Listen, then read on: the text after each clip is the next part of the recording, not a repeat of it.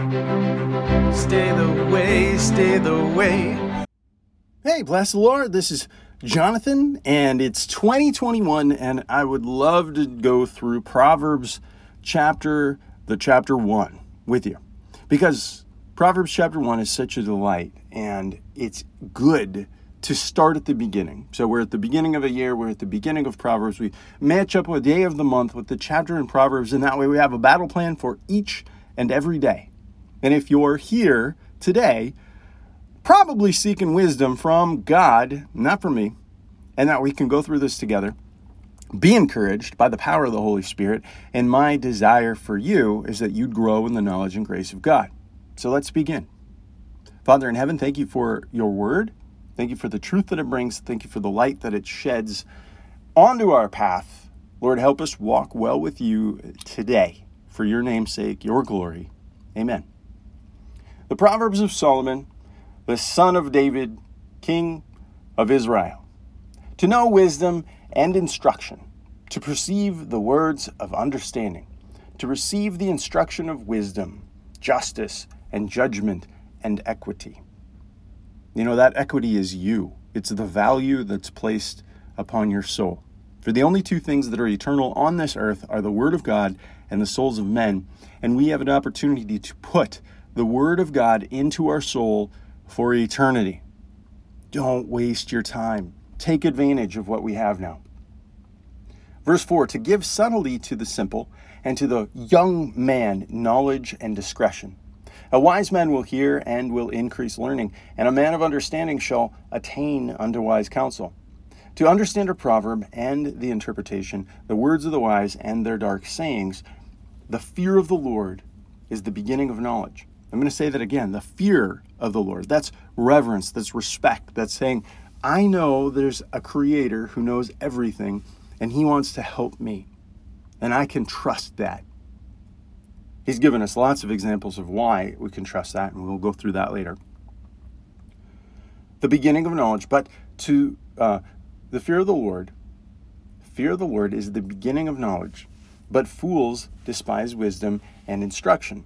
My son, hear instruction of thy father, and forsake not the law of thy mother. For they shall be an ornament of grace. Grace is that gift which we don't deserve. It goes far and uh, far and beyond mercy. Mercy is getting what we don't deserve. So if I get a speeding ticket and the cop says, I'm going to let you go this time, that's mercy. Grace is him saying, I'm, I'm going to give you the speeding ticket, um, but now knowing that you just needed help, I'm, I'm to pay your way to the hospital. I'm to escort you and I'm to pay your bill. Right? That's way beyond mercy. And so we can have this crown of grace given to us if we just honor our father and mother's instruction that is in the Lord. So we get this ornament of grace under thy head and chains about thy neck. And my son, if sinners entice thee, consent thou not. And if they say, Come with us and let us lay in wait for blood, let us lurk privily for the innocent without cause. This is a setup, right? This is like, if you can't tell, verse 11 is a complete setup, and there's a bunch of bad things that are coming. Let us swallow them up alive as the grave, that's murder, and the whole as those who go down into the pit, that's hell. We shall find all precious substance, and we shall fill our houses with spoil. So they're going to murder them, and then they're going to take their stuff. Cast in thy lot among us, and let us all have one purse. That's what communism is. We take everything, and then we just divide it up. My son, walk not in thou in the way with them. Refrain thy foot from their paths. So God's telling us, don't go there, don't do this. Communism is bad.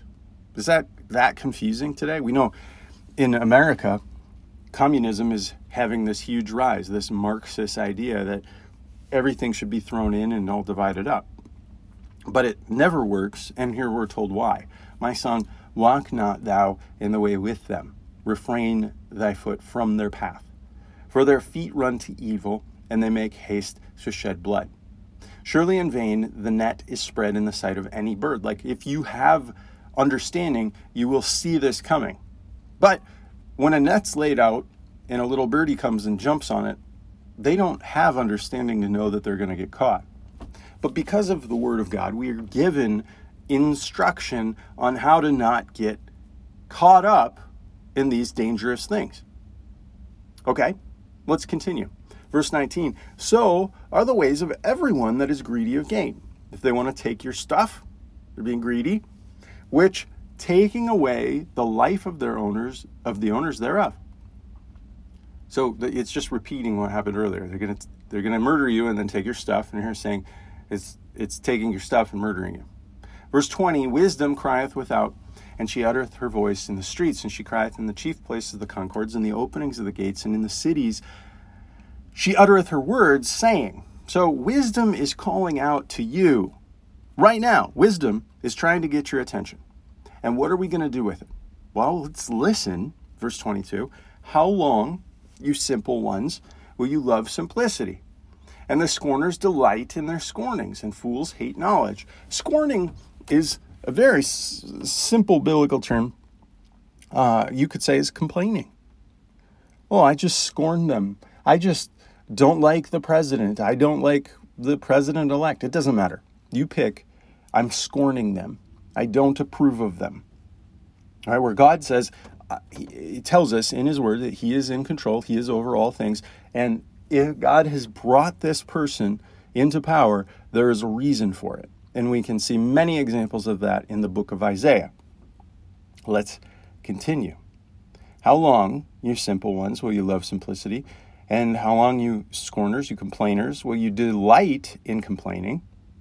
And that fools would hate knowledge. So we have knowledge, right? The scripture is giving us knowledge. When we understand what we're doing, what we're reading, and we apply it, that's wisdom.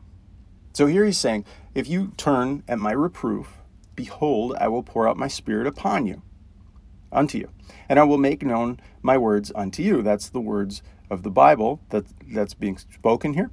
And you're going to get understanding. Because I have called and you have refused. I have stretched out my hand and no one regarded. So I'm offering to help you, but you're saying no. But you have set at naught all my counsel and would have none of my reproof. You won't listen, right? You're, you're raging against all wise instruction. What do we do with that? Well, God tells us, I will laugh at your calamity and I will mock when your fear cometh. Why? Is he being mean? No, not at all. In no way. God is being just. You have rejected the help that he's offered you have said, No, God, I know better. I don't need your help. And then when you call out to him, he's going to say, No, no, because I tried. And he is faithful. Just, just so you understand how faithful God is, he gave the Israelites 400 years to repent. Like, that's not just one generation, right? That's not just my lifetime. That's hundreds, well, hundreds, 14 some lifetimes. Like generation over generation over generation patience to give you opportunity to repent, just as he did for all of the Old Testament. You always had opportunity to repent. So when this comes, this judgment comes, it's saying, When your fear cometh as desolation, and your destruction cometh as a whirlwind, when distress and anguish come upon you, then shall they call upon me, and I will not answer. And they shall seek me early, and they will, will not find me.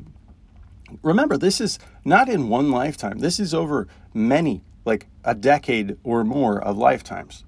Right? God's patient and wants to help you. He doesn't turn away just because of my horrible attitude. Have I ever been mad at God? Oh yeah. Yep. Raging, screaming, I don't want you. I don't need you. And and then I repented and I said, "God, I'm sorry. Please forgive me." And he continues to help me even when I have a bad attitude. For they that hated knowledge and did not choose the fear of the Lord, they would have none of my counsel, and they despised all of my reproof. And therefore, they shall eat the fruit of their own way. And so he's going to give them over to the problems that they created and be filled with their own devices. And we know from the Bible, God's patience is there. And yet, he promises that if you continue to do this in your way, you're going to live with it. You're going to sleep in the bed you made, even if it's terrible. And so, if I'm being reverent, I recognize that that's a problem in my life. And I say, God, I'm sorry. You're a good God. and I'm not. I'm I'm I'm not good, and I'm certainly not God. And I need your help. And that repentance opens the door for him to help you in an instant. He won't turn away from repentance, he turns away from pride. For the turning away of the simple shall slay them, and the prosperity of fools shall destroy them. This pride is what keeps you from saying, I'm sorry.